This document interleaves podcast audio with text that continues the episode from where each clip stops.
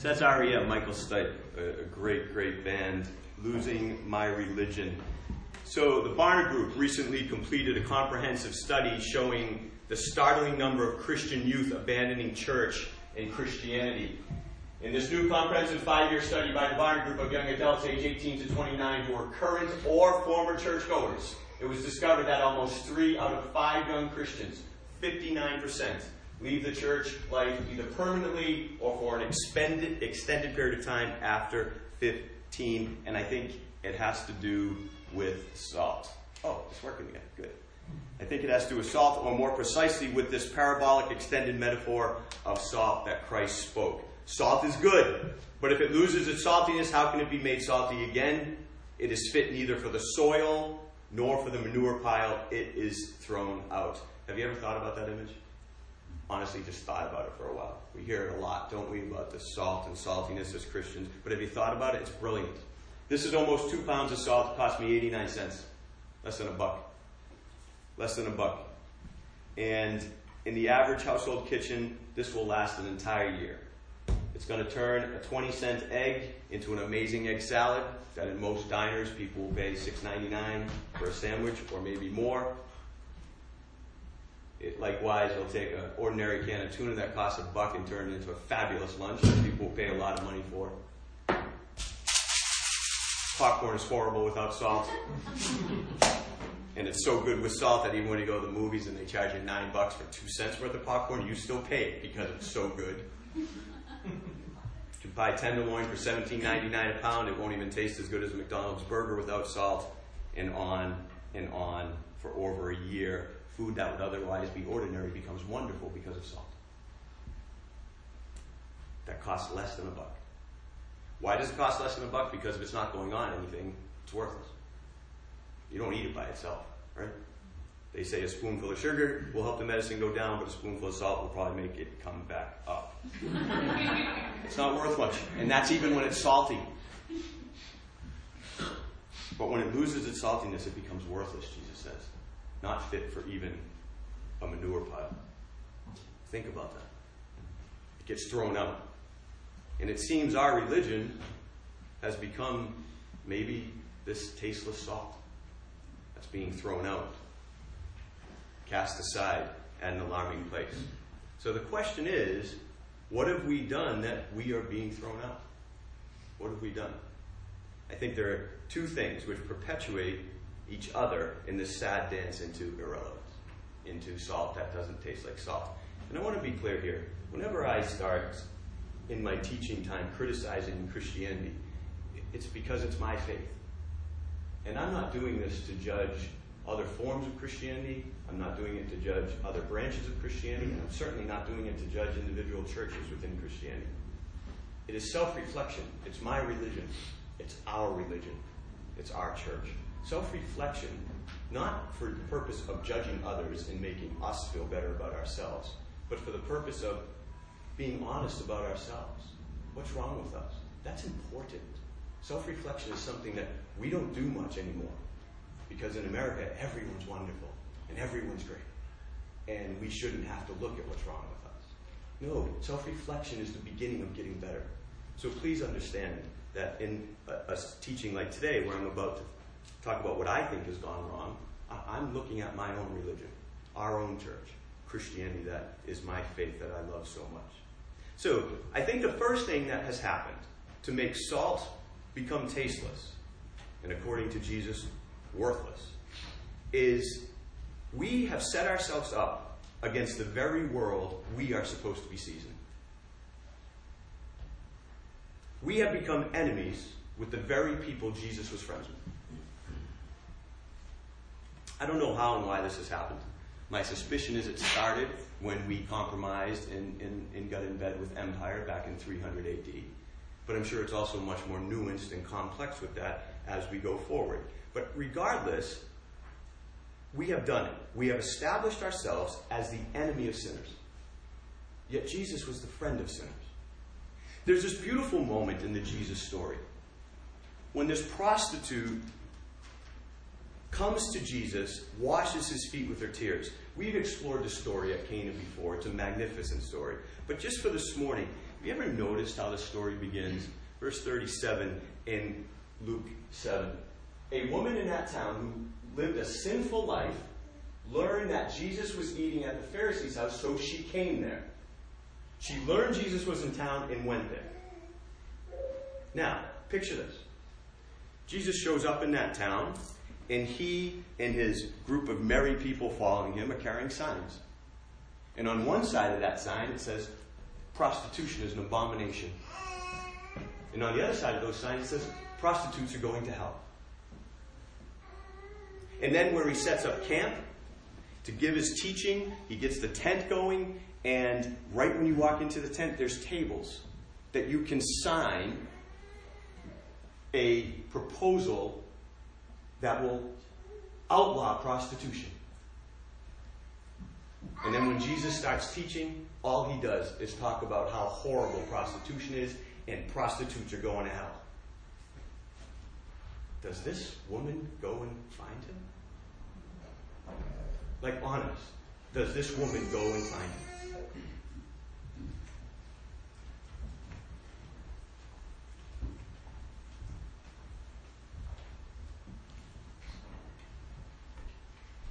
This remarkable scene of redemption ever happen?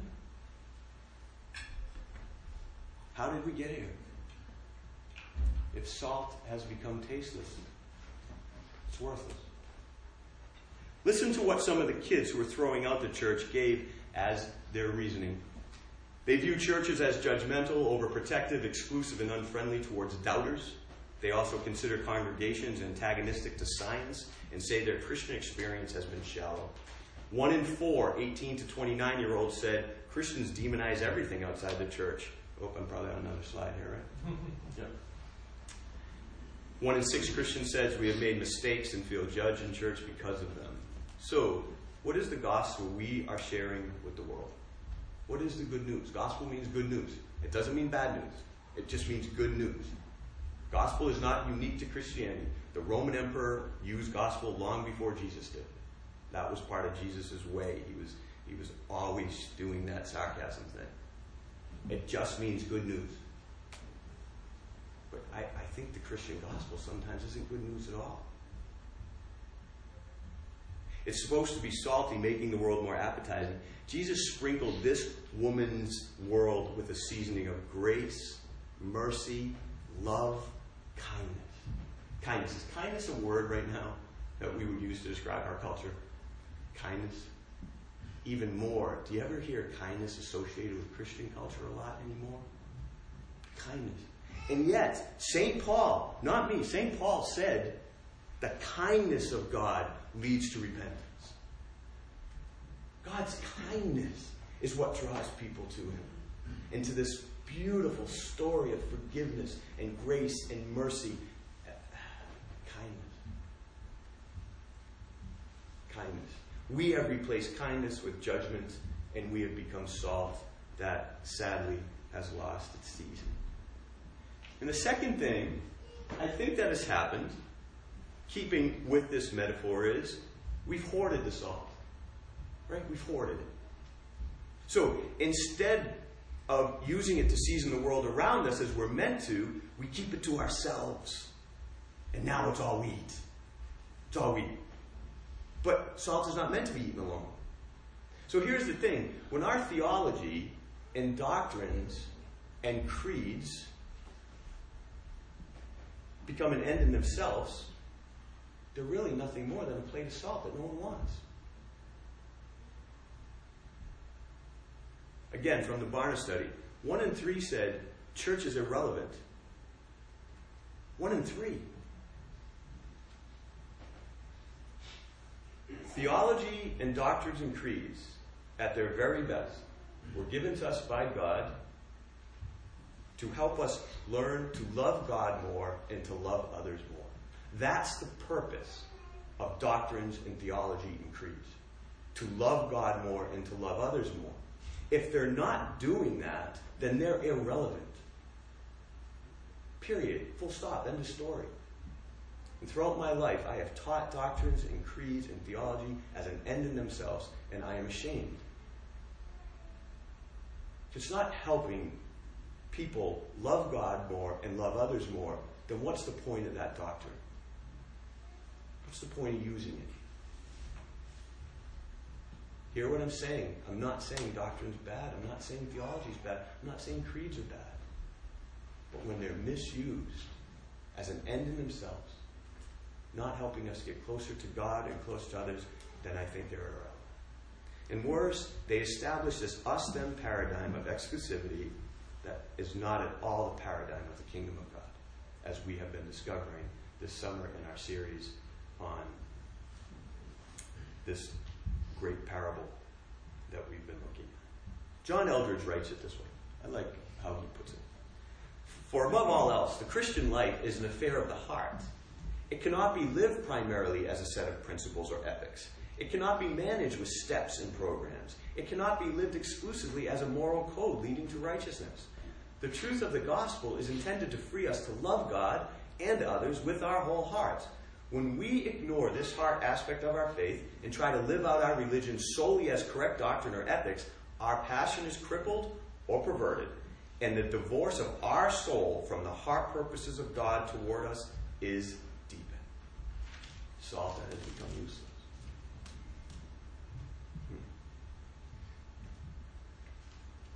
So, let's consider some other difficult statements Jesus made at the end of this parable because I think they provide a perfect example of how we can take a doctrine or a theology or a, a, a scripture passage and twist it and make salt tasty. All right? But first, I want to give an illustration. Oh, here's, here's these difficult. Here's the difficult statements we're going to look at. If anyone comes to me and does not hate father and mother, wife and children, brothers and sisters, yes, even their own life, such a person cannot be my disciple. And whoever does not carry the cross and follow me cannot be my disciple. In the same way, those of you who do not give up everything you have cannot be my disciple. Okay? That's what we're going to look at. Those are difficult statements. But first, an illustration. I'm mad about my flat.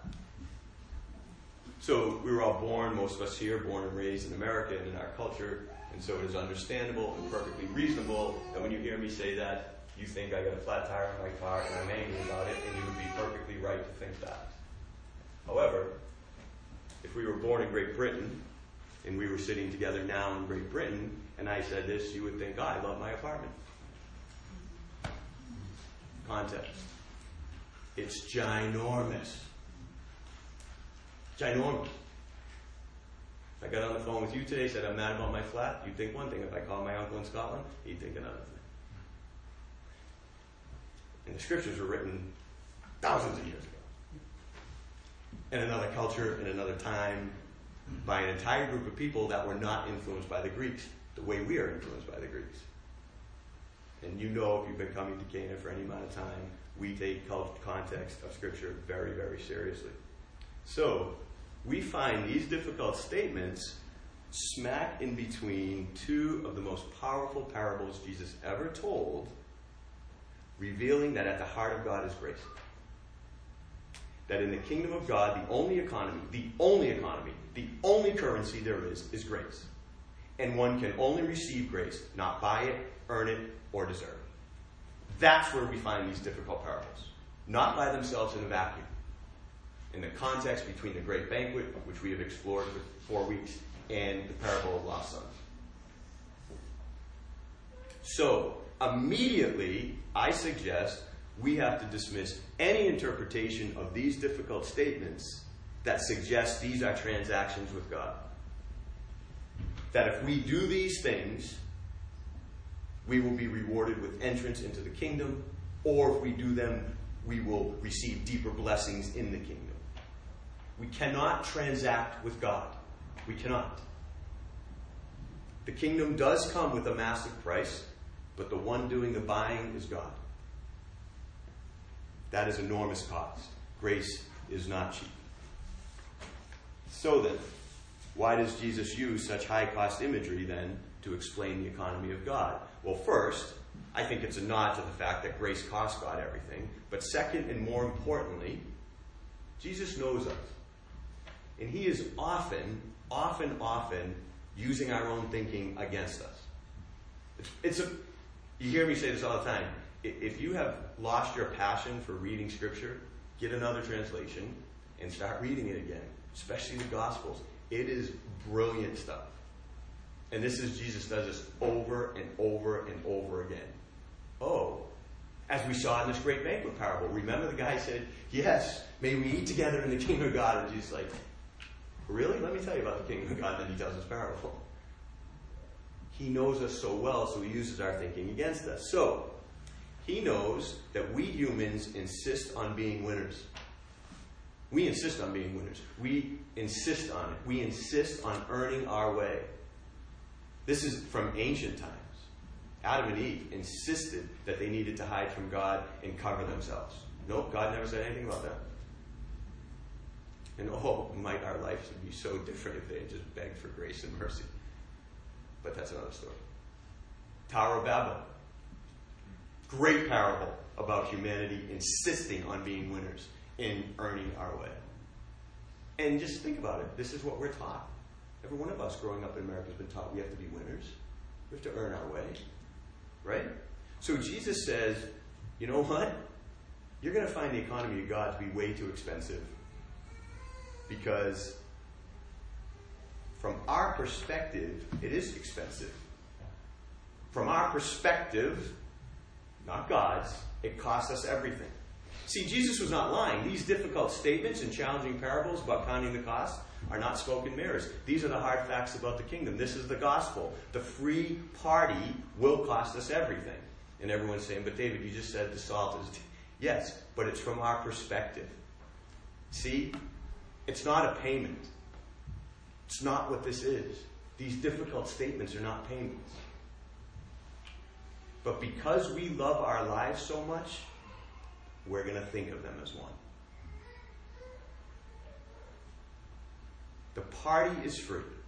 The cross of Jesus Christ establishes this fact without any qualifications.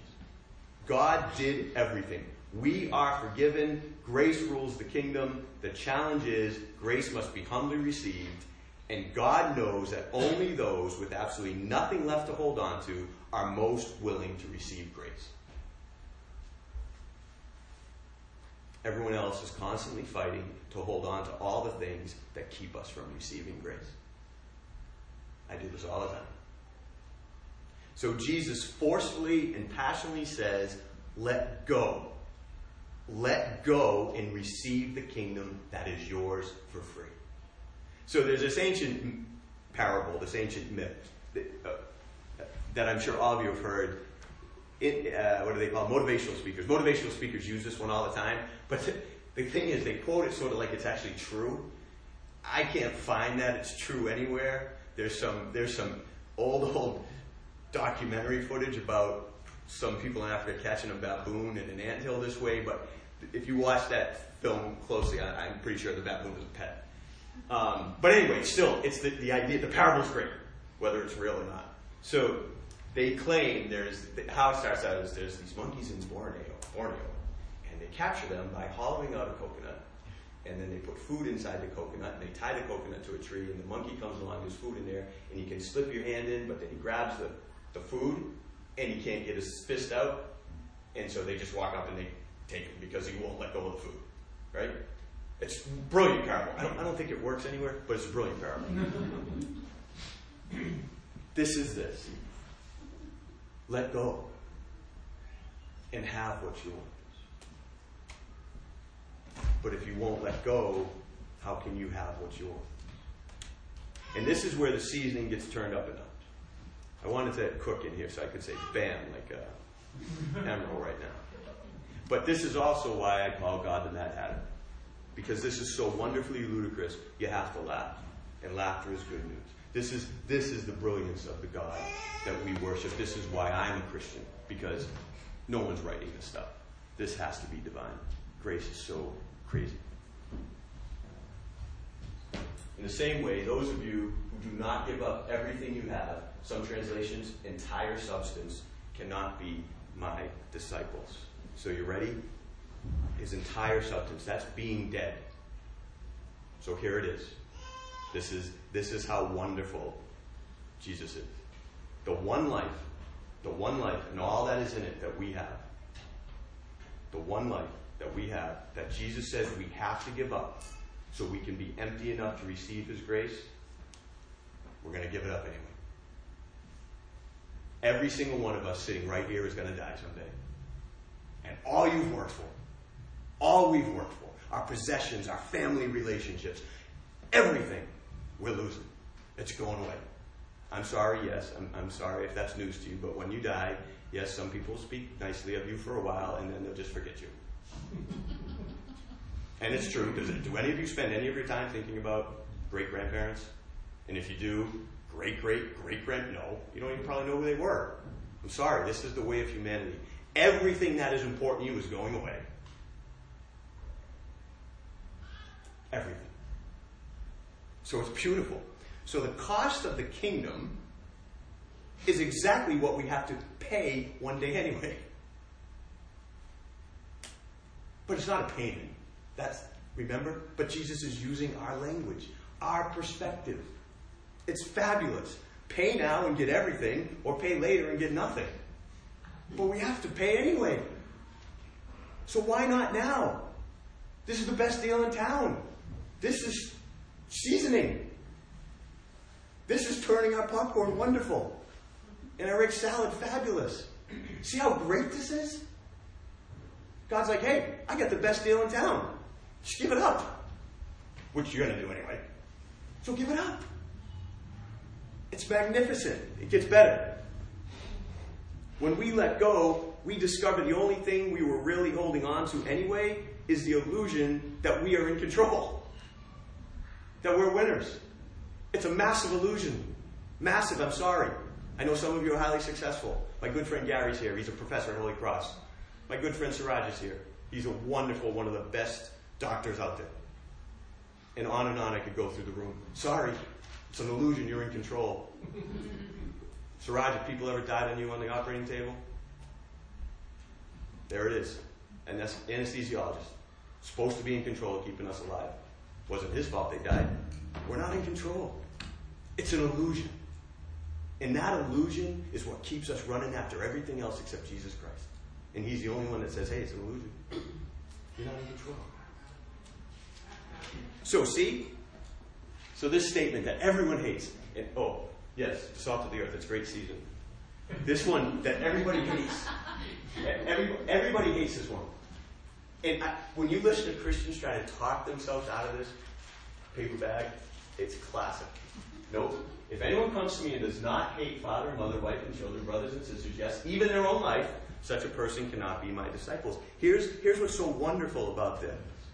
He says to let go of our families, not because he wants them gone, but because he knows if we would let go of our need to control others, relationships will heal and love will win. Stop controlling each other. Just let it go.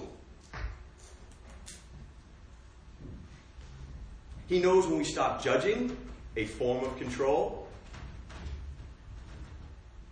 I was just judging my mother this week, and people I was with were just looking at me like, she's 80 years old, David. What are you talking about? I'm like, oh, yes, right. because I want to control her.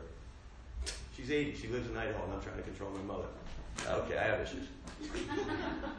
Maybe I should listen to Jesus. But he knows when we stop judging, we start forgiving. Which is why I think a lot of us don't stop judging, because then we don't have to forgive. As long as they're bad, they're, them, them, them. We don't have to forgive. He knows when we give up our selfish desires, we will live in the humility of needing grace. So, and believe me, all of our issues stem around those most intimate relationships, don't they? Dave and I talk about it all the time. Our biggest nightmare, which is every parent's biggest nightmare, something happening to our kids, right? They could just suck you into a dark vortex. Mm. And our wonderful, wonderful friends who are living that nightmare. But, but, if we let God be in control, even when we lose loved ones here, we know they're fine. Resurrection. God's in control. And it's better that He's in As long as we imagine ourselves winners, we don't realize how much grace we really need. We don't. But to be losers, to have nothing, is to receive everything. He knows when we have nothing, we will live lives of true thankfulness. And boy, reading scripture, kingdom living is thankful living. That is salt seasoning our lives. But it gets better still. You ready for this? This is maybe the best part of this whole difficult, challenging statements that Jesus made. To understand that to have nothing is to be able to receive the kingdom of God, is to recognize that when we suffer, when we suffer, whether it's physical suffering, emotional suffering, situational suffering, relational suffering, and in this world, suffering is always happening to us. We can go around the room right now and talk about how we're suffering. And I'm sure everyone is, except maybe Laney, but Laney's not here right now.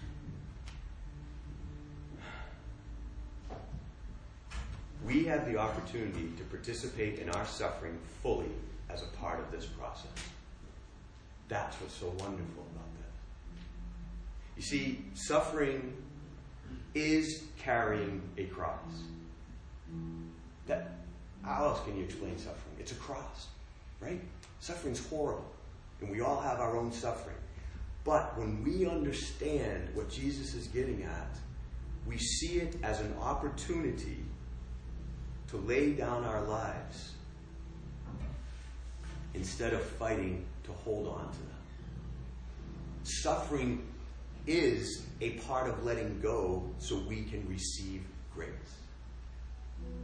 We're all going to suffer anyway. We're all suffering right now, I'm sure. So why not let it be part of this amazing process? Instead of one more thing we fight against and try to control. Suffering brings us into the kingdom if we allow it to. Because it drives us to our knees begging for grace and mercy. It's beautiful.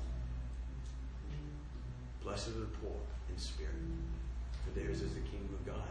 This is the exact same thing he said on the mountain. There, he said it more positive, but no one really listened because everyone's like, well, I'm not poor in spirit. I don't want to be poor in spirit. Well, then he comes around and says, well, here's the reality. You're all poor in spirit because you all suffer. And you fight that. But if you were just poor in spirit, you beg for mercy. And then, now we're in the kingdom. Now the gospel starts doing its work and changing our lives. And we find joy in the midst of it.